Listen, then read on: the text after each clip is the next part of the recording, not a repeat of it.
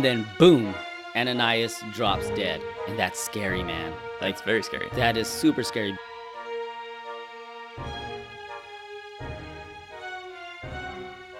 All right, welcome to your Church Friends podcast. I am Chris. You're the Hey, how have you been? good. that wasn't the question I was expecting, No, right? it um, no, good. How have you been? Good. We went to that conference. That was fun, right?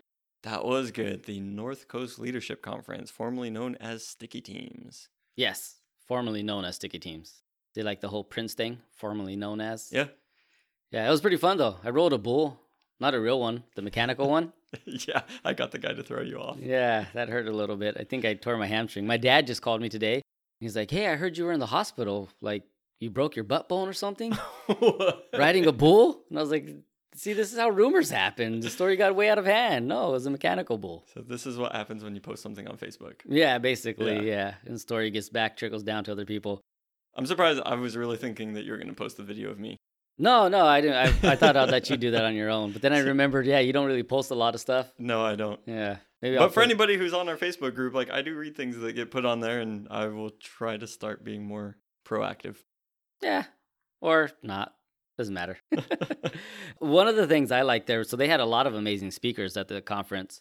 Chris Brown was on there, who was on on the episode with us with Samson. Yeah. And There's also Mark Clark. Mark Clark, who was with us for uh, the Sermon on the Mount.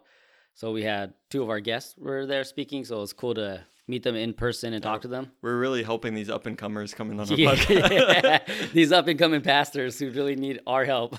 Sorry, Chris. Sorry, Mark. It was a yeah. joke. I mean, we are the award winning Your Church Friends. So oh, we are. Yeah, we still are, but that did go away. So yeah, we're helping.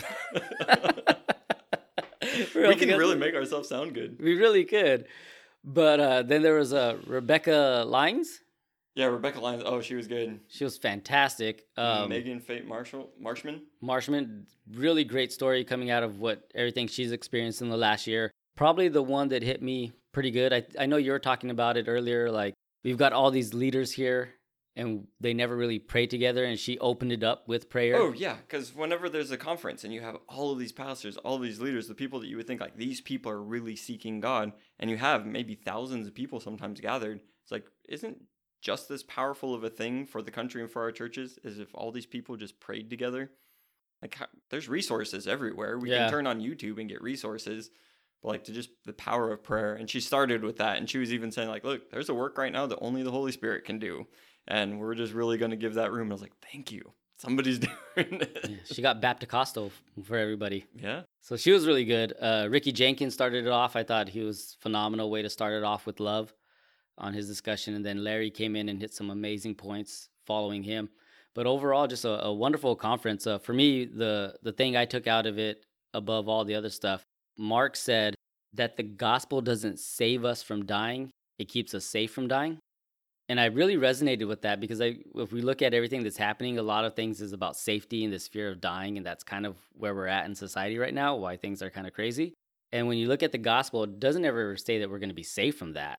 It doesn't say we will be saved from dying, but it will keep us safe when we do die because we go with our Father. So I really like that perspective. I think it helps give a different view on why we do what we do as Christians.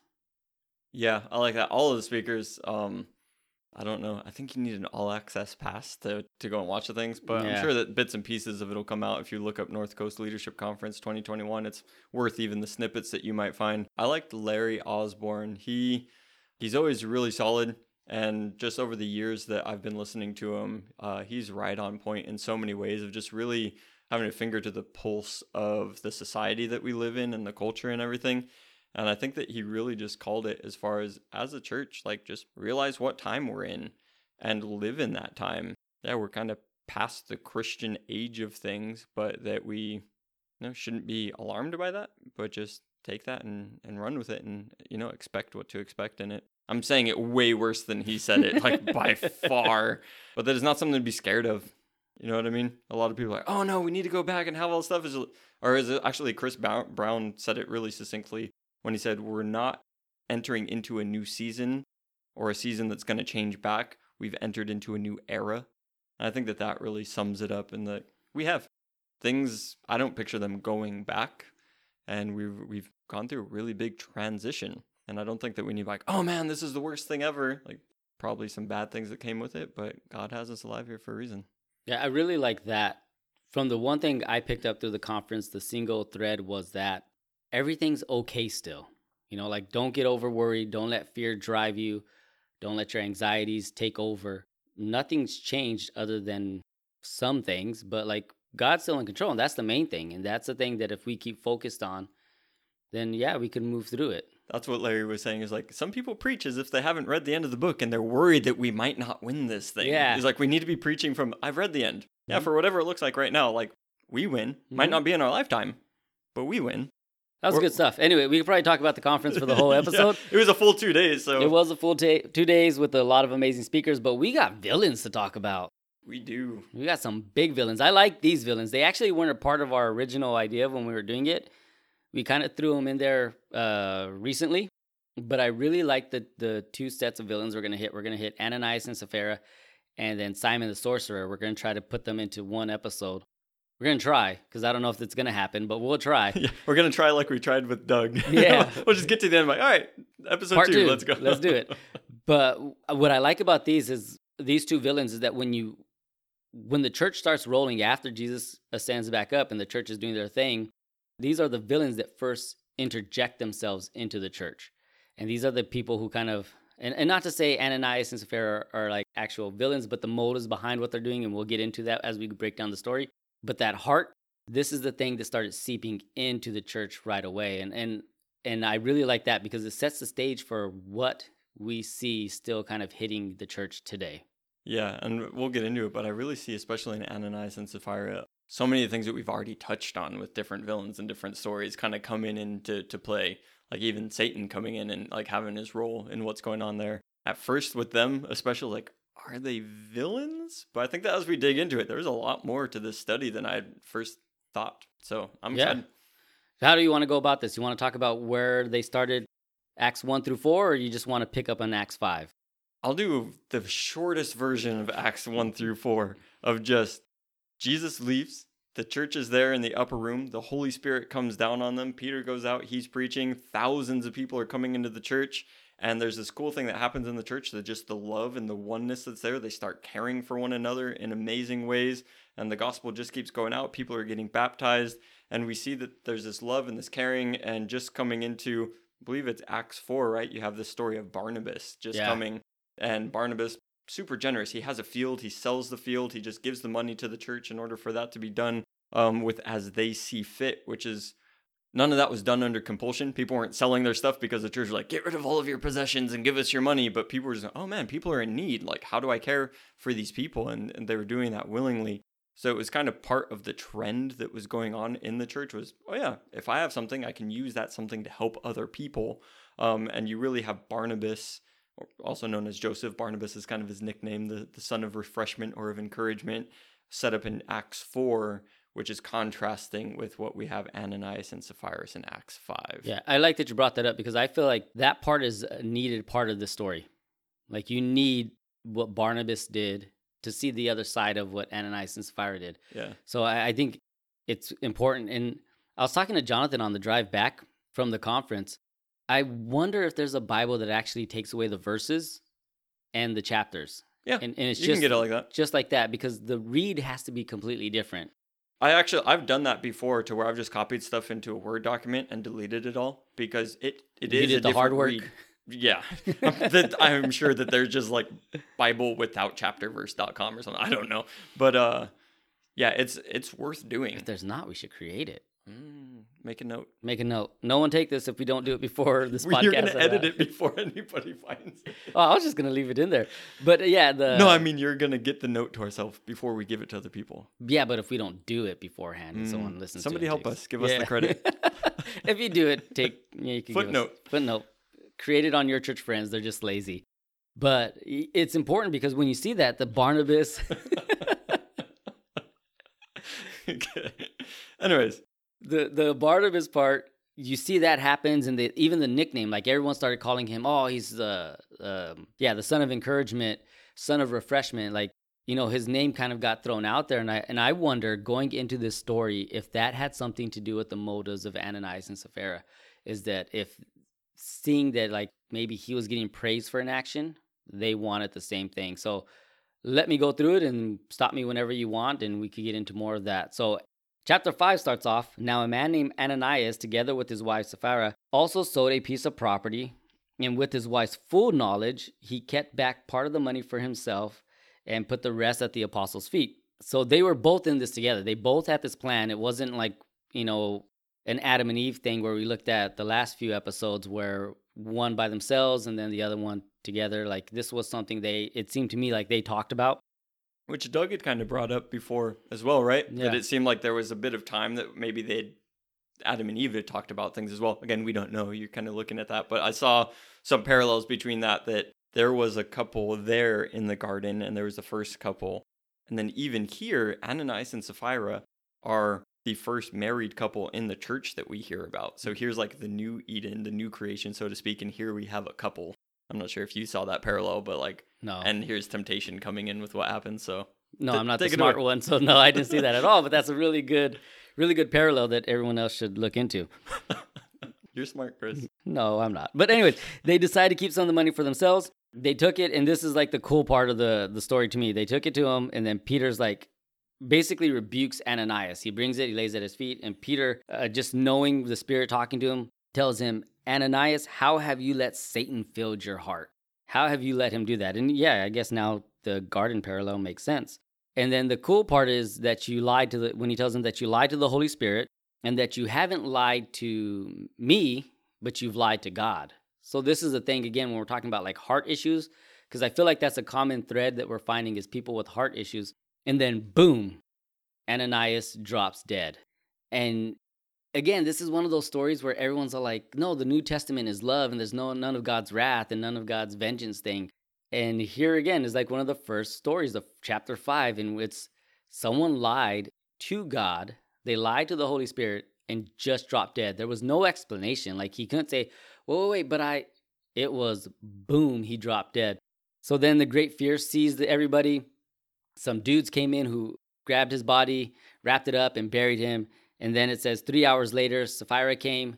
I'm just gonna pause you real quick. It can seem like a setup almost at that point. Like, yeah, oh, they didn't come with the money, and Peter's just like, hey, you lied to me, and all of a sudden he's dead, and people are carrying out the body. I've heard some people be like super suspicious about like, hold on, what's going on here? It was a completely normal thing back then to be able to bury the body on the day that it happened, and just everything. Like, this is normal culturally to what happened. Like, oh, dead body, what do we do with this? And you go and so just before glad you- anybody's thinking that like some mob business was going on, like that was- Peter's sitting there at the table like Ananias, is He's this the- all the money? he's the Godfather and it was a hit. And like, how could you lie to the Holy Spirit? yeah. Yeah. I'm the first pope. No. it's I'm glad you brought that up though, because yes, people could look at it like Peter killed him. Peter was probably as shocked as everyone else. It wasn't like Peter said, How could you lie to, to God and all this stuff? And then he was like, Now, God, strike him dead. It was, How could you lie to God? Boom. yeah. And so, yeah, I would assume, and I'm assuming, but I'm pretty sure Peter was just as shocked as anyone else. Yeah. Which I know that you're going to keep going with the story as we get to Sapphira, but I've heard it both ways. One is just like, oh, Peter was kind of something weird was going on there, or on the other side that, oh, this was just an early story that happened to freak out the church. So then that way nobody, you know, would lie to him about the money and whatnot. But as digging into the scholarship and the different things, and even with some of the skeptical side of the scholarship, they do see that there's like some historical basis in the narrative that even for the skeptical people like no this really seems like an event that happened. Obviously not a whole lot of detail about what it was but it's not like a later made up thing that was interjected into the story and whatnot. Right. so yeah peter's there. He says why did you lie? Ananias is taken out back and now we have Sapphira, his wife, three hours later, and probably coming to see where her husband is. I would think at this point, right? Like her husband left three hours ago to give all the money to Peter and hasn't come back. So she's like just roaming in. But again, that's an assumption. That's me kind of putting myself into the story of like why she would show up. But she shows up three hours later. She didn't know what happened to her husband. And Peter asked her the simple question of, Is this the price you sold your land for? And she said, Yes. And then Peter said, How could you agree to test the Spirit of the Lord? And then, boom, she drops dead. The same dudes come back in, they drag her body out and bury her next to her husband. And then the whole church was filled with fear from the moment they heard this. Kind of going back to what you're saying, maybe it's just a story to scare people. But that's it. That's the story of Ananias and Sapphira. They came in, this is where they're at. It's a very fascinating story, though, because what it sets up at the beginning of what's happening in the church. Yeah, and when we're looking at that at being the beginning of the church, and there's so many different things come to mind with this. Really, a big thing that's happening here is hypocrisy, right? It's hypocrisy right there. And I think of Jesus when he says, like, the hypocrisy of the Pharisees. It says, a little leaven will leaven the whole lump. And right, just things of that nature. And here we have the beginning of the church. It's in its infancy, and this is happening. And here you have hypocrisy like entering into the church. And God is just like, no. Mm-hmm. Right? He removes the leaven because if that had started to spread, right, and hypocrisy had started to spread and the greed, and as you're even mentioning, like, oh, they're looking at Barnabas and he got some maybe like praise and accolades and stuff, and, you know, coming in and just appearing like you're only serving one master, but you're really serving two, right? Again, we have this money thing coming into play that we saw with Judas. And here we have it going on here is just man, Jesus warned a lot about money and that he the did. love of money is a huge thing. So there's so much coming in to culminate in just in this interaction. But like you were saying, it's it's hard for me to read honestly because it does seem like oh quote unquote Old Testament God with his wrath. Like mm-hmm. here it is. It's like that's not a loving thing to do. Yeah, depending on your perspective, it might not seem loving, but depending on your perspective. As you look at God throughout the Bible, there is a rooting out of things that can't be a part of Israel. So when we look at God of the Old Testament, quote unquote, which sorry, he's still the God of the yeah, New Testament. He is the guy. Father that Jesus talks about. he's the same dude. But when we talk about the God of the Old Testament, and you're talking about, or the events that occur in the Old Testament, and you're talking about what God did, take out this nation. Because if you don't take out this nation, then your children are going to intermarry with them, and they're going to bring in their customs and what they believe in their gods, and then your children will start serving them. It's trying to remove, like you said, that leaven, that thing that's going to cause you from no longer being pure or only desiring me or only seeking me. But it's to wipe it out and to eliminate it. And then as it moves in, Jesus almost says the same thing. Like you, or he does say the same thing. You've got to eliminate those things that are in your heart. He now takes it out of the people around you and says it's the heart. And I'm glad you brought up that this isn't a story about money. This isn't a story about finances or, or wealth or anything like that. This is a story about the heart and where these people's heart were. And it is hypocrisy. It's hypocrisy at its finest that we would rather want the image of Christianity without the reality of being a Christian. That we would want that image, looking at what Barnabas did. Yeah, to have the image of fullness when it's not really full. Yeah. The the image of generosity or being generous when you don't really care about generosity, you know? The the thing that Jesus checked about the what was it, the the Pharisee or the person who was giving out of his wealth, and then the woman who just gave the two coins. Like he checked that, saying she gave more. It wasn't about the quantity, it was about where your heart was at when all of it's said and done. And this is where this is at. And to get the people, the early church, to say, you can't come in here and pretend you're a Christian or a follower of Jesus, because they weren't Christians then. You can't come into the church, into the body, and pretend to be part of the body. You have to be part of the body, because if not, then like things that come into the body that aren't there, it will be removed. Yeah, and what we're seeing here is that God knows, right? It's you can pretend with people and you can pretend with yourself, but it was clearly an act of God right here. And just when we have what Peter was saying to him, though, is why did you do this thing? When you sold it, it was yours. You didn't have to lie. You could have kept it, right? But you came to lie that it was everything. And again, coming into the speculation, just putting yourself into the story, I don't think that we need to paint them in a fully negative light as far as like, oh man, they were always intending to do this. Like if they had land, honestly, to have land in those days, even like to have land today, like that's a good investment to have. So they're pretty well off and everything. And they're like, no, we'll sell this thing, right? And then to sell it, maybe you're sitting there and going, oh, we just got rid of our land and here's all of these silver coins. And, you know, maybe it would be a good thing for us to hold. Like, who knows what those conversations are? But obviously, what we have from Peter is that Satan entered in, right? The deceiver, the liar, the adversary entered in to, to just do something there. And that the, brings up a good point, though. I, am glad again that you said this because now thinking about that, right? Why have you allowed Satan into your heart? And when we looked at what the serpent is, and we're going to look at Satan in two more areas of the Bible through this villain season, we're going to look at him as the dragon, and then we're going to also look at him himself. His main job, it always just seems to bring doubt, right? So, how have you let Satan into your heart? And when you're talking about maybe they looked at the money and they looked at their land and thought, oh no, we just lost a financial thing here. We need to save some for ourselves. That's kind of the doubt that seeps in that God can't take care of them if they give generously to Him, right? And Jesus is teaching, hey, in Luke, he specifically says, go and sell all your stuff and don't worry about it because God takes care of the birds in the air and like all that stuff. So again, Jesus is teaching, and then they see what's happening in the church, and you know, pressures whatever of no, we'll just tell them that it's everything. Mm-hmm. But when Satan entering in, we saw that with Judas, right? Yeah. There was at the point that Satan entered in, and then he went and did the wicked thing. And you have like up until you do the thing, there's the spiritual war going on. But when Satan enters in, and even it brings to mind Cain, right? That the enemy sits and prowls around seeking to devour, and then he goes and kills his brother. So definitely we see that while these are villains, there is that ultimate villain behind them. The the ultimate driving force of what's really the motive it. I think it's important for us to look at it because as we get through more of this series, we're gonna see that that there is this ultimate force behind everything. But if we allow that ultimate force to even drive ourselves, we become the villain in the story. And this, to me, I really do like the story a lot because of what it represents. Again, kind of going back to the theme of this was the beginnings of the church. Mm-hmm.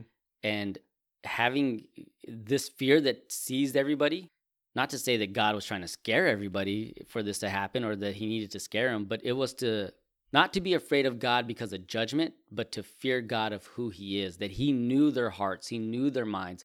Peter was like, You could have just brought me what you wanted. You could have gave me two pennies of this.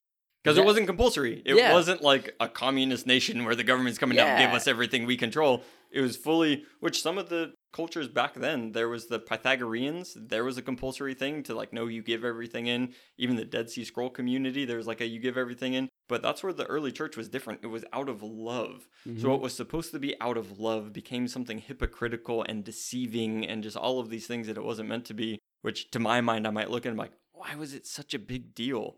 And even in my mind, I go, well, couldn't they have just been taught a lesson? And why couldn't these two get restored?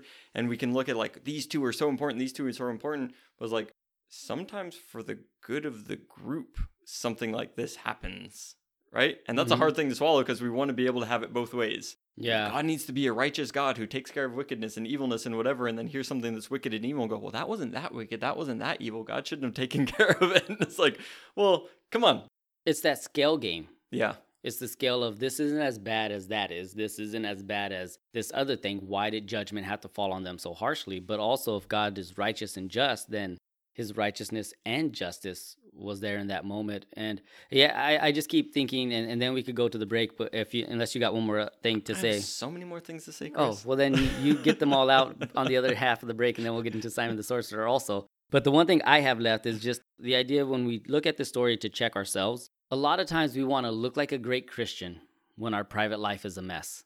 And the hypocrisy behind this is that, you know, the who knows to say what Ananias and Sapphira's walk with God was before this, but we can a lot of times want the accolades, we could want the attention, we could do things with the wrong motive and the wrong heart.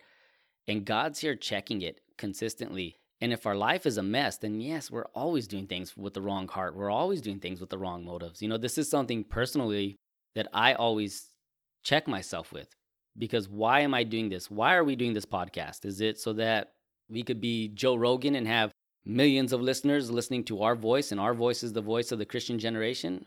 Or is it just because I want to build little kingdoms for Chris?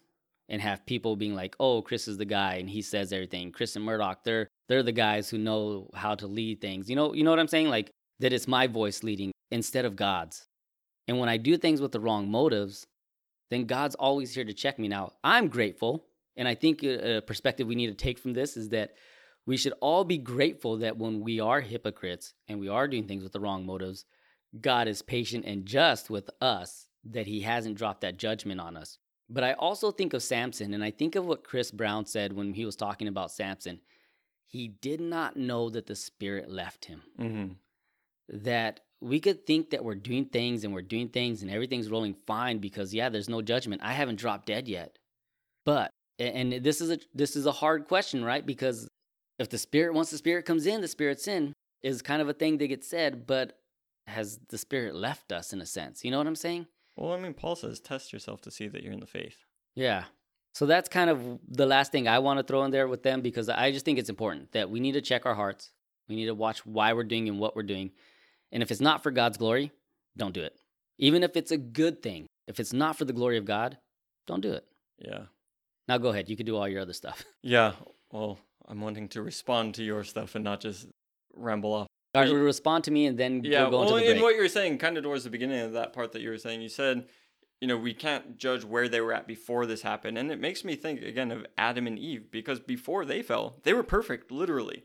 So where somebody can be before temptation comes in, you know, we don't need to paint everybody with this completely evil in all ways since everything's like they were perfect and fell through temptation, through, you know, Satan coming in. And I can see that happening here. I have reason to believe that they were Christians like everybody else who had experienced the gospel with great joy and were taking part in the community. I have no reason not to believe that. But that's what makes it hurt so much when seeing that it wasn't just one person being hypocritical, it was two people coming in and when they deliberated in on that because rather than the love in a in the marriage it should be there to where somebody's like hey i'm kind of feeling this way and kind of the correction and the love like oh honey sweetie like we shouldn't do that or you know like that isn't a good thing and being able to have. Instead it was both of them coming into the deception together. So it's like whereas i mean scripture talks about hey if you're by yourself that's a sad and a pitiful thing because you can fall down and no one there to pick you up but if there's two or there's three it's better because somebody can help you and can stand back to back all that stuff. And that's what a marriage should be you know, to be able to defend each other against the evils in the world and to really mm-hmm. have that unification. And what we see here is just like, man, the devil is out to steal, kill, and destroy. And we might look at it like, well, no, God killed him. Like, no, the devil wants us dead. like, he's going to lead us into evil and into wickedness. It's the same thing in the garden eat of the fruit, and surely you will die. Here you have hypocrisy and lying and lying to God. They died, right? Sin comes, the wages of sin is death. So it's a really hardcore thing going on there. You are also bringing in part of it just about the fear coming in into the church. And it's a lot of times in Deuteronomy and the other early books, but basically saying, So you must purge the evil from, from among you. Then the rest of the people will hear and be afraid, and they will never again do anything so evil among you. Right? And it is kind of that principle coming back out that don't let this evil be known among you. And there's some parallels to it, to where when you have Paul maybe talking to, was it the Corinthian church that had the incest problem going on? Yes. Yeah. And he's basically bringing judgment on them, saying, hey, you know what? This shouldn't be known among you. Cast them out. Like, this is not a good thing going on. This shouldn't be named among you. It's not even a thing that the pagans are doing. Like, you guys, like, this is not good. So, really, to purge the evil out is something that I think that in 2021 Western culture, we don't really have that. Just even based on statistics of the same stuff that's happening outside the church is happening inside of the church. When we're all sitting and saying, God, we want an Acts 2 kind of a church. We want an Acts kind of a church. Is like, really? When that offering plate comes around, you want to be dropped? Like, do we really want no do we really yeah. want that because what it means is that level of purity that level of devotion get rid of the hypocrisy and we can judge ourselves by ourselves and make up all kinds of excuses, right? Well, we're all dirty, we're all this, we're all that. God is calling us to something better, something higher. And I don't think that He would call us to it if it was just a setup, right? Mm-hmm. Hey, live a better life, but you can't. Oh, okay. like, I guess I'm stuck. Like, I really think it is something that God is calling us to a good life that we can live in a way that's, hey, if you're husband and wife, like, protect each other, love on each other. Don't let each other fall into the deceits of the enemy and stuff. If you're interacting with the church, show up fully.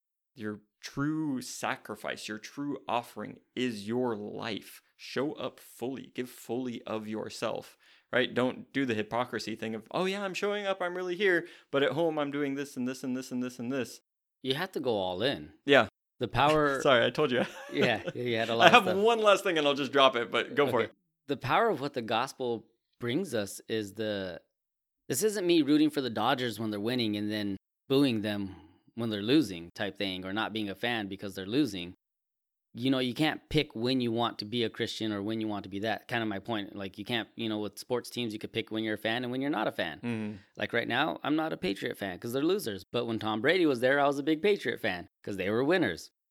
But this christianity a relationship with god isn't that Because we have God and we're He's always the winner. He's always the winner, and we it's an all in thing, and I and I think it's an all in thing because he's all in, and because he's all in, the love of seeing him be all in for me should drive me to be all in for him, and I should love him more than the things that I love of this world. That I start setting those aside and start putting them out of my life, and and again, we're not saying that you're going to be perfect and sinless because before recording this, trust me, I got angry and I was a sinner today. So that happened. But it's starting to to take those things and saying, how can I do it not less, but how can I just get this out permanently? And getting something out permanently sometimes is a process. Mhm. A lot of times. Some sometimes it's God's miraculous that comes in. It's Mhm. like, oh, thank you. But other times, like, hey, no, discipline. So yeah, that, that you drop your last thing and then let's take that break. Okay. So just really looking at again, Ananias and Sapphira as villains. The love and the power of the spirit and everything that was going on there in the early church. And here we just come in and they were the first ones to bring sin into the church as far as what we have recorded. Right? They were the ones to bring it in. And God just says no. And there's a parallel between the hidden deception going on here, especially when it comes to like kind of holding on with money to Joshua 7. You know, when they first went into the promised land and they go and have the battle at Oh yeah, yeah, yeah. IE or AI Mhm. or however you want to say it. And then there's the sin of Achan or Achan or however you want to say it, right? Joshua 7, go read it and you can d- read it in your own head. I've heard Achan, so yeah, Yeah. we'll go with Achan. But they go to the battle, right? And Mhm. because he had kept some of the treasure and he had hidden it in his tent, they lose the battle like spectacularly. And it's because he had done what he wasn't supposed to do. And it was the sin that was there. And really, it was the downfall of the whole Israelite camp. They all lost it. So I can see the parallel here that them holding back and the hypocrisy and the deception, that holding on to something, again, they, they could have just been honest and, said, hey, we know we're going to keep some of this. But all of the deception, all the everything that was going on, doing what they shouldn't have done, and them being cut off before it was the downfall of the church. Yeah, because even Joshua 7:25, you have Joshua saying, Why have you brought this trouble upon us? Today the Lord will bring trouble upon you. And all Israel stoned him to death. So his his end was the same. It does seem pretty brutal, but I think that what we need to get in mind is that wickedness is more brutal than the actions of righteousness against wickedness. It's not like, oh, God is bad for doing that. It's like, no, they were behaving wickedly. And we we should seek to find ourselves not in that situation. Yeah, that's a great point. All right, let's go to the break. Yeah. And we'll be right back. Hi, everybody, it's Remy. Do you know someone who is constantly lying? Do you struggle with knowing if people are telling the truth? Then let me tell you about this new app called the Holy Spirit Lie Detector. It's really simple. Just open the app when you think someone's about to lie to you. And the Holy Spirit Lie Detector will notify you if they are really telling the truth or lying. For example, if you get a notification that says Satan has filled their heart, they are lying to God, or they are captive into sin, then you know for sure you have been lied to. If they told the truth, the notification will say, Honest Barnabas. So, what are you waiting for? Download the Holy Spirit Lie Detector wherever you purchase your apps on your smart devices and feel confident that the Holy Spirit has your back. Now, back to the show.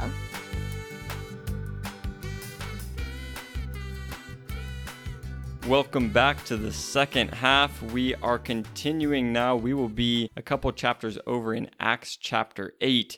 And man, this chapter starts off with, and Saul was there giving approval to Stephen's death, which sounds super crazy, but we're not going to get into it because Saul isn't who we're focusing on. We're going to No. be talking about Simon, and we get into his story in verse 9. I just wanted to start with something Something ominous? yeah, something Yeah. ominous. But yeah, Saul would be interesting. Maybe we'll get into him at some point uh, in our series here. But Simon, for us in today's age in our church, we go, oh, Simon the sorcerer, Simon the magician, however your translation has it. we only kind of look at him here within this chapter. But man, if you were to go back to the early church, this man had a reputation. If you want to talk about a villain, a lot of the church for the first few hundred years looked at this guy as like one of the evil amongst evils. I mean, the start of heresies and the start of all kinds of stuff. Yeah, I read that. That wasn't he the start of the Gnostic or Gnosticism? Yeah, there's like looking at Gnosticism, looking at heresies, looking as like mm-hmm. a prototypical type of enemy to the early church. And again, that's kind of the church's view, which I think that we'll get into that. But I want to get into just what does the scripture actually give? Yeah. Because I don't think that you necessarily get where they ended up just from the scriptures. So let's base ourselves here, and then we'll have some of the. I think you could get into a little bit of it, but yeah, I. I, I mean, like we'll have the conversation. Yeah, yeah, I just yeah. mean like some of it's definitely church history. It's I like not- that you started off with the eight one though, because eight one sets up why Simon the sorcerer even comes into play for the Bible. Because the death of Stephen, like or Stephen, the death of Stephen, the death of Stephen. Is it Stephen? Yeah, I'm just gonna go with that.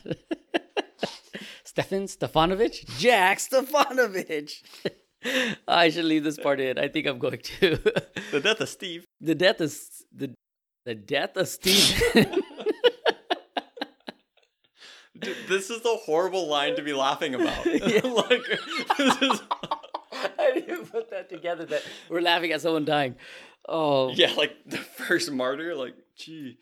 No, we're laughing at my speech problem. That's what we're laughing at. So when I get to heaven, Stephen, don't kick me in the face for this because Yeah, because the first martyr. That's what he. yeah, that's what he would want to do. Anyways, so this this made the disciples once the persecution started this made them spread out and then it follows up on that day great persecution broke against the church in jerusalem and all except the apostles were scattered throughout judea and samaria so that's an important part because what jesus had given them the instruction was go spread the gospel start here and then go to these places but they were kind of all rolling in a high place at this point that they were just staying in jerusalem and this caused them to start that spread and we see that Philip is the guy who actually goes out and he goes into Samaria. And as he's in there, he's converting all these people. But before, so Well, he's converting people, and he's also saying that Philip, in the power of the Spirit, he's like with message and the signs that he was performing loud shrieks, unclean spirits coming out of people who were possessed, uh, paralyzed and lame were healed. So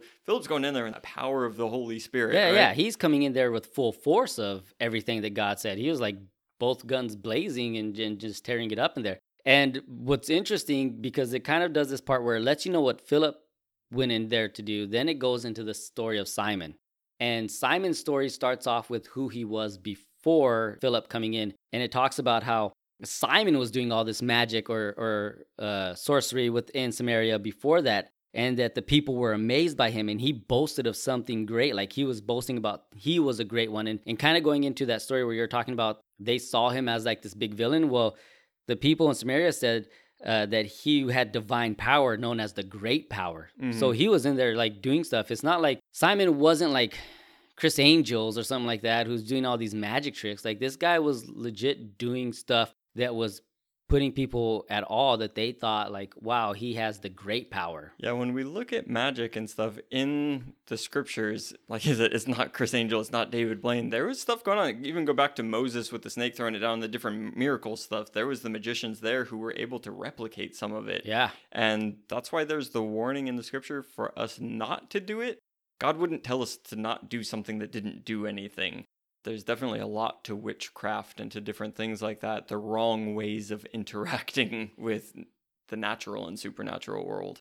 That's a different podcast. That's a different episode. But then it kind of combines. Now they, they give the backdrop of who he is, and then the scripture kind of combines four through eight with this story that Simon heard Philip, and he was one of the people who end up hearing him and followed Philip and got saved and was, or I don't want to say got saved, but uh, he, believed and was baptized. and was baptized, and he got to that part. So all of a sudden, the gospel is going out into Samaria, into a place and a culture that actually the the Israelites weren't happy about the Samaritans at this point. There was a lot that happened that when when all those kings started doing bad, and if you go back to read the first kings and second kings, and they started doing bad, it was in Samaria that a lot of that took place.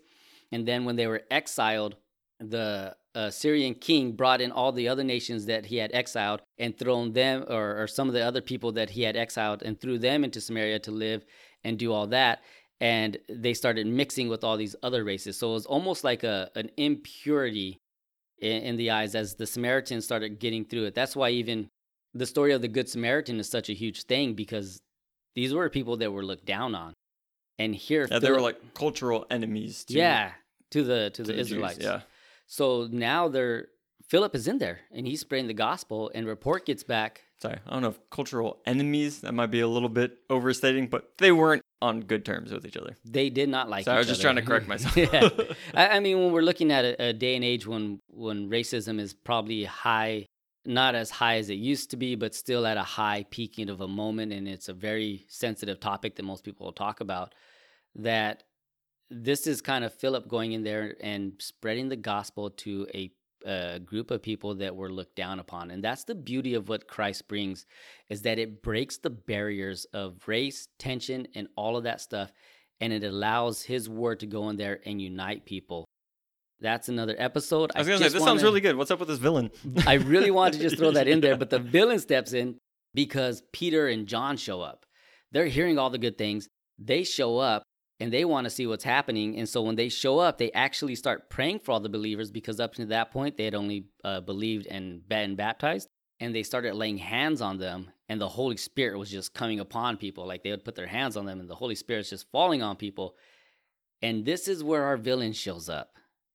Because Simon the magician, the great, the man of the divine power, the great power, sees this and says, I want that power. And he tells Peter, Hey, bro, how much for that?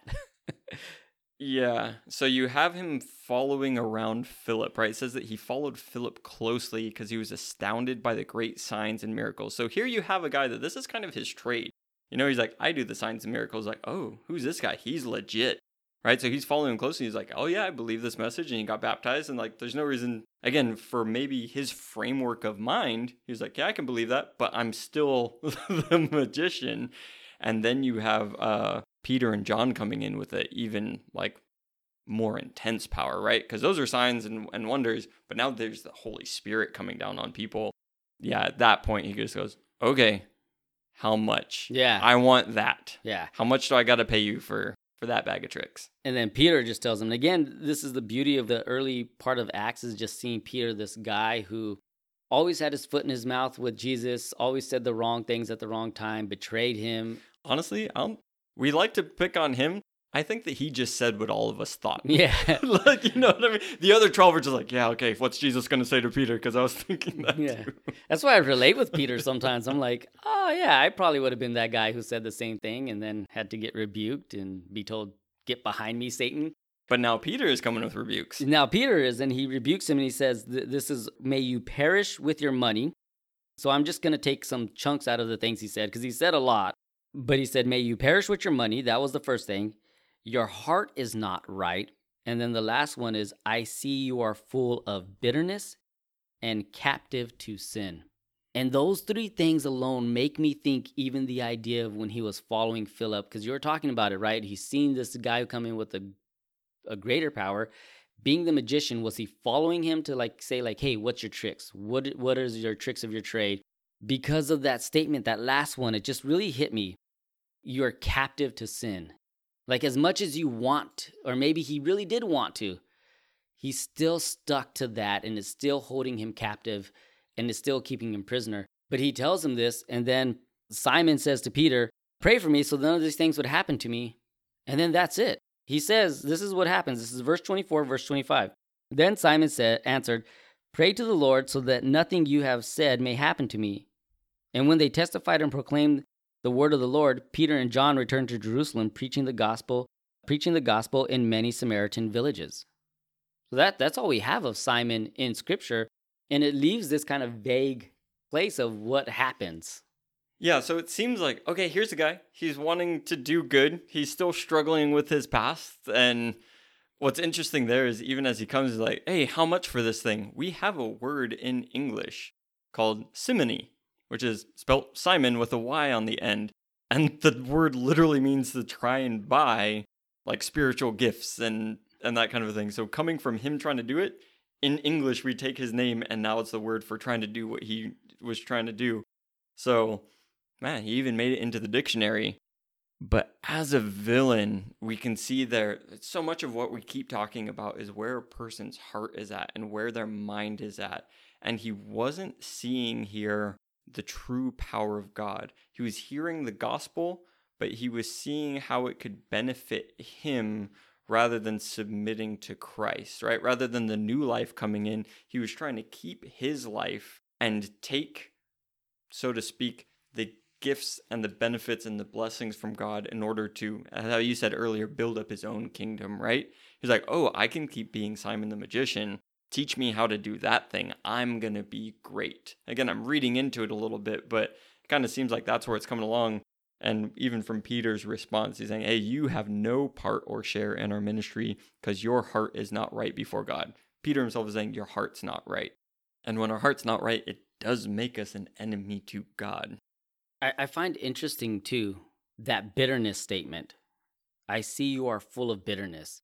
And when I'm bitter, because I'm trying to think of this, like how do I how do I how do I put this all together to really understand Simon and what this whole story means. When I'm bitter, it's usually because I'm angry at something I no longer have, or I'm no longer a part of, or I feel like I've been robbed of something. And, and I wonder if that's where this is coming into play. And I'm kind of putting myself into the story. So, mm-hmm. like, if, if this sounds totally wrong, then it totally is. But it's for me to completely try to understand what the gospel and what Jesus is trying to present to me, what God is trying to tell me through his scripture in this man's life is that bitterness is a scary thing. And it doesn't necessarily, I guess, where that bitterness comes from is a scary thing because maybe this whole time he was just letting this eat more and more at him that he was no longer the man of great power. He was no longer known as the man uh, of divine things. And now he was just a follower of someone else. Uh, I, I, could be reading into way too much of it, but it, it, was just a little thing that hit my brain as you were talking. Yeah, and because there's not the full detail, to be able to put yourself in, even as you were saying it, I was thinking, because when I was first thinking, it was like maybe he was still trying to keep all of his old bag of tricks but maybe he actually gave those things up when you're saying like he lost it and now he's bitter because like I don't have that. And then he sees the guys coming into town with the power and he's like oh okay. Mm-hmm. I can still have that here. Let me pay you so I can reclaim that yeah, place like, here. Again we're completely yeah, reading yeah. into it but as a human being if I was in that situation I can completely see that. Yeah. Yeah. It, which Peter even saying those words like I can see that you're full of it uh, not full of it. well, literally, yeah, he was full of. But to to say that, yeah, I can see that you're full of bitterness and captive to sin. That you are just you're locked into this thing. It just speaks volumes to where he was at. And I brought up the point during the break, and you kind of have a different take on it. Well, I thought that I did, but I was just reading it again, and I don't. So go for yeah. it. Yeah. During the break, we were talking about this. The next thing is then Simon says, "Pray to the Lord, so none of the things that you have said will happen to me." Peter said. Well, I guess his name is Simon. Simon yeah. Peter. Sorry, but, you said Simon said. Yeah, Simon. Did I say Peter? You said. Oh, sorry. I'm on verse 24. Okay. In verse 22, you have Peter saying, "Pray to the Lord." Yeah, yeah. yeah. So then he, so Peter tells him, right? Yeah, 22. Peter tells him, "Pray to the Lord," and then you have verse 24 where Simon, where Simon says, "No, you pray for me," and that's where I look at this and say he really didn't get it still, and he did not fully understand the power of God he saw it as something he could use for himself. He saw it as a tool to get more fame and popularity. And he didn't fully get it because if he fully got it, if there was full repentance, he would have followed Peter's instructions and prayed so that none of this would have happened to him. But instead, he's just pawning it off to Peter. And you had brought up that like that was a thing that you know the apostles are there, you have them pray for them. Yeah, it was a thing back then, and even now you can have it within churches and mm-hmm. whatnot. But where you have the man of God praying on behalf of you, uh, and you get that in different religions and different cults and different stuff to where there was the oh you have the power go to god on behalf of me. You even have in the old testament. You had the levites and the priests doing things on behalf of the people. The people were still interacting. So it wasn't completely outside of the norm but where you brought in the point verse 22 which is where i brought it back in is that peter is telling him you repent of your wickedness and pray to the lord. And he doesn't follow through on that. So i was thinking of uh elisha and naaman Mm-hmm. And he tells him, go dip seven times in the Jordan. And Naaman walks away all mad, like the Jordan River is all gross and disgusting and this and that. And then Naaman. I came all the way down yeah, here. This is what you're telling This me? is what you're telling me to do. Go go dip my toe in, in uh, the riverbed or something like that. Like it's gross. And his servant says, if he had told you to do all these great things, would you have done them? And he was like, Yeah. And he's like, Why not just do the simple things? And then he did, and he was healed. And and it does take that step of us actually having to do the repenting. Because what would Peter have prayed for him for? God change his heart? Like Simon, the sorcerer, had to do the repenting part of it. That's the part he refused to do. He refused to repent fully of where he was at. And that's where I don't know. Do you have anything else within this section? Uh, we can always refer back to it. Uh, we could refer back to it, but yeah, I, I would like to get into some of the. So when you're talking about that he didn't repent, right? We don't. It just cuts off.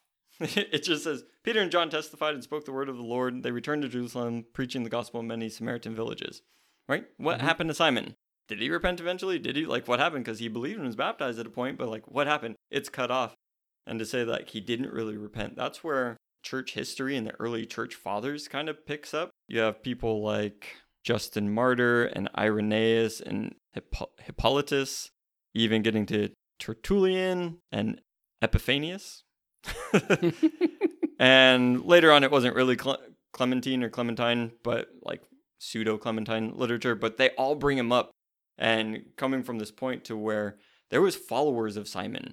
Did you get into this? That Yeah, there was yeah. followers of Simon called Simonians, and they had a full-on belief system going, and a lot of that got tied in with Gnosticism. And again, looking scholarly, like was Simon a Gnostic? Did he just take advantage of it? Was it just the later teachings of him got involved in Gnosticism? But whatever that looks like, there was definitely a continuation from this man and his followers that went forward for a long time that was opposed to the church. We had these early church fathers writing against them frequently and really looking at Simon as the progenitor of so much wickedness that he was an antichrist, that he was a heretical person. He brought in heresies. He was just like the source of so much against God and against the church, to where in uh, some Protestant circles, we might not put so much weight to some of the early church fathers' writings and stuff.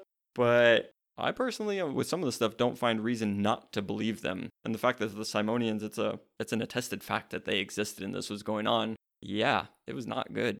Yeah, one of my favorite stories from these outside stories of the Bible is the the like kind of the end of Simon. And it's this big epic battle between Simon and some people say it was just Peter battling him, but uh, others write that it was Peter and Paul coming together. So this together. is from the Acts of Peter and Paul. the Yeah, Acts yeah. of Peter. what I really enjoy about this story is that like they're in the forum, like there's, there's an audience, everyone's watching them. They're having like a magical battle. Yeah, basically it's like a magical battle. Who could do this better? And like Simon's levitating and Peter prays and all of a sudden he just drops. And some say he broke his legs in three places, that he never recovered from that.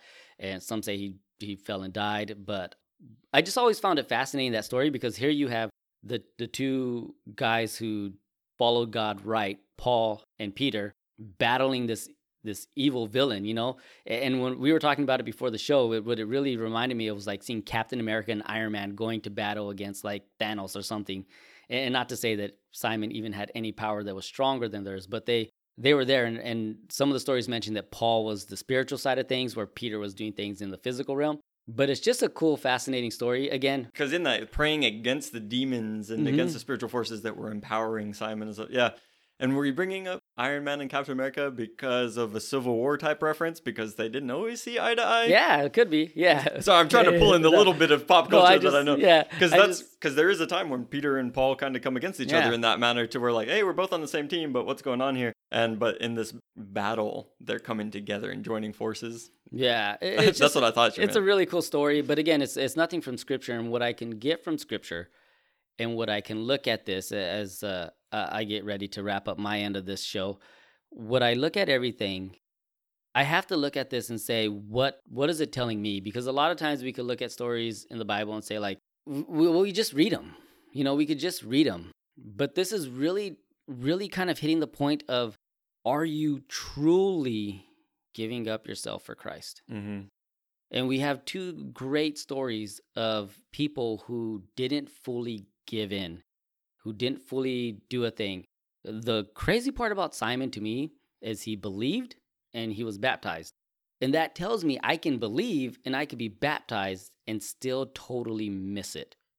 And that's scary, man. Like It's very scary. that is super scary because sit in church. If you believe and you're baptized, but you don't fully get it because you're not fully following. You're only playing the part of a Christian on Sunday, but you're going home Monday through Saturday and not, or even on Sunday, you're not. You know, like it's scary. I think you said it earlier. Test yourself, see if you're in the faith. Even Jesus saying, Not everyone who says to me, Lord, Lord. Like, Mm-hmm. there needs to be something real there. Yeah. And, and and I think that's kind of the point that I want to bring across for these two villains. To me, what the villainy of them were uh, was hypocrisy, and really the villainy was the wrong motive of the heart. That they they wanted something that was beyond what God was offering, and that is dangerous. Because what does God offer us? And, and we just sat in a conference where guys just nailed this and women nailed this left and right. What does God offer us? What is the power of the gospel? It's it's the death and resurrection of Jesus that we have now a relationship with him. We can be saved from all the things that we've done and are going to do and will do. And we Forgiven of them. and forgiven of them and we can move forward in a relationship with a God that's based off of love, not not anything else but love. And I can correct these things. I can transform. I can change who I am. But if I'm not changing, if I'm not doing anything differently, then has the power of the gospel really hit my life? Because this is what's going on. The power of the gospel is being preached in Acts. But eventually it didn't completely conform and change and take hold of Ananias and Sapphira. It didn't take hold of Simon's heart. And so it just leaves us with this scary question of has the power of the gospel conformed or changed your life completely? But yeah, I'm with you on that of just really looking at him really submitting, really getting really being transformed by it. And I don't think you said the word, but what you're what you're saying really reminded me of the word identity, right? What he was finding his identity in before and who his person was and where his power was coming from and all that. And when you get into these extra sources that they were talking about, his power was coming from the demons. And when you look at here's the opportunity for power of the Holy Spirit to move in and our lives it, there is a spiritual battle going on. It's not just me as a human being in a vacuum that's not affected by anything, that every choice that I make is of my own, that not being influenced by anything. Like there is a spiritual world all around me all, all times. And we see this in a very distinct way with Simon the Magician, to where he was even at a point in his life where he was using those dark powers in some pretty great ways. They were saying that he had the great power when you get into the other writings that basically he had set himself up when you get into the Gnosticism part that he was the first god and that he had um, this prostitute that he had rescued Helena and she was like his Mhm. first thought and his fully Gnostic teachings coming in but he said him he had deified himself and he had that going on going back to the Garden of Eden won't you be like God so setting himself up as God using and again Satan the demon the demonic powers powering that to what end Simon didn't win in the end. Whether you want to go to the acts of Peter and Paul and him losing that like magical battle, Mhm. but ultimately when he stands before Christ and he sees, Mhm. oh, you're the king, you're the great power, I'm not. So, yeah, within this short section of scripture, we don't really get the full villainous. We can see how the heart of a villain is kind of in there and he was struggling through it when we look at the history of things and really looking at, hey, what that heart turned into and his followers, right? Because if you're doing something like that and you have followers and they're taking your teachings and going off with it, there's proof within that, even because we can see Jesus had followers. And look at the result of that the kingdom of love and of light and of righteousness spreading across the earth, not of wickedness and everything else of the Simonians. I got a complete thought finally on that captive thing. As you were talking, it really hit me because we don't look at scripture sometimes through the eyes of the audience or the timepiece it was written in. For this to make sense to the people reading it then, when they read and captive to sin, they knew what captivity was. Mm-hmm. They went through captivity. They were in captivity. They were in captivity. When you were in when you're taken captive, because that's not a thing that really we talk about nowadays, but when you're taken captive, you are taken into the enemy's territory. You are a prisoner of the enemy and you are bound by the enemy. So I guess they weren't fully captive at this point, but they were Yeah. under rule. Yeah. And we can become captive to sin that way, that it moves us into the enemy's territory. We are bound by the enemy and we operate and kind of conform to that. And I, I look at this this strict rebuke that Peter gave him. as just that warning. Uh, going along with everything that you're saying, eventually, as you read all the other things and, and stuff, the history from that, you see what he became. He got all these followers because he was captive. And as you were saying, we don't really get the captive thing here in America, land of the free, and all that stuff, right? But even on the magician side of things and where he was drawing those powers from and everything like that, there's actually a resurgence of witchcraft and a lot of demonic stuff in this country right now that it's been coming along and it's just getting more and more on the forefront. A lot of other countries will definitely know that in a much more real way. But that the power of the gospel, whether you've been fully dealing with witchcraft and everything else and whatever kind of bloodletting sacrifices and just some weird stuff that goes on there, and if that's where somebody's at, just down to as we would kind of judge it like the quote unquote lesser sins of, you know, I lie, I steal, I cheat, mm-hmm. I do the things, is that the gospel is efficacious to come in and transform you, to free you from those things and to bring you into life as it's meant to be lived, to give you an abundance of life, to restore you to sanity, to give you joy and peace and love and all of the fruit of the Spirit, right? And that's what was available to Simon. That's what's available to all of us. And the dark forces can have when you brought up captive that's what's making me think of it want to hold us captive and it mm-hmm. doesn't matter if it's lying if the devil can keep you lying and just drag you down that road by your tongue right like he will but to get freedom from those things and to start speaking truth and love to people instead of lies to people and i know we keep bringing it around to the parts of ourselves that we can see in the villain i can see parts of me where it's like no i I want to lift myself up as the great power. I want to use every resource available to me to get other people looking at me as though I was the great power. And those things not coming from God. Mm-hmm. I, I can and I have found myself in that situation rather than submitting to God and finding rest and just how much better his way is. To not be a villain anymore is such a good thing. right. I, I really love the beauty of this this story. And again, we can hound on a character like Simon and say, like, look at this villain. And we'll get into this more as the season goes on. I was captive to sin. There are moments in my life where sin still captivates me and takes me prisoner. But fully getting the knowledge and understanding what the gospel gives me is that freedom, like you were saying. I could walk out of it and I could be free from it. I just can't let it keep pulling me back in to captivate me and bring me into its prison. If you think uh, you read this and you think like, "Oh, Simon's a horrible person. Look at him." That's you. So much in the scripture like all of the horrible people, it is us. It's us. It's us. In every moment we're horrible. We we do things that we shouldn't. Like you said, we think that like that guy's a drug addict or he's a, a murderer and he's way worse than I am and I'm over here stuck lying at work. You know, we put these uh, caps on which sin is greater than the other and this and that. And Jesus is like, it's all wrong. And I came here and died for all of it. And I came here to give you freedom from all of it.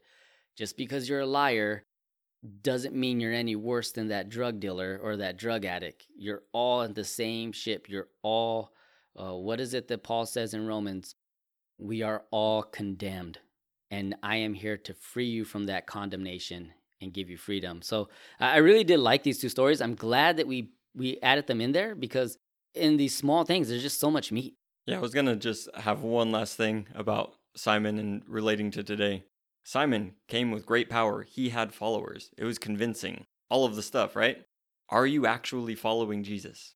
Right? Because the apostles came with a message of the gospel, with the power of the Holy Spirit to baptize into that and to go in that way. And there are people with signs and wonders and a message and everything that can sound great and everything else might even sound Christian, right? Because that was a big thing with Gnosticism is they started tying in Christian type teachings and bringing it all together. We all need to be on guard that there are in the spiritual realm and as that infiltrates the physical realm, who are we following? Mm-hmm. Are we truly following the king?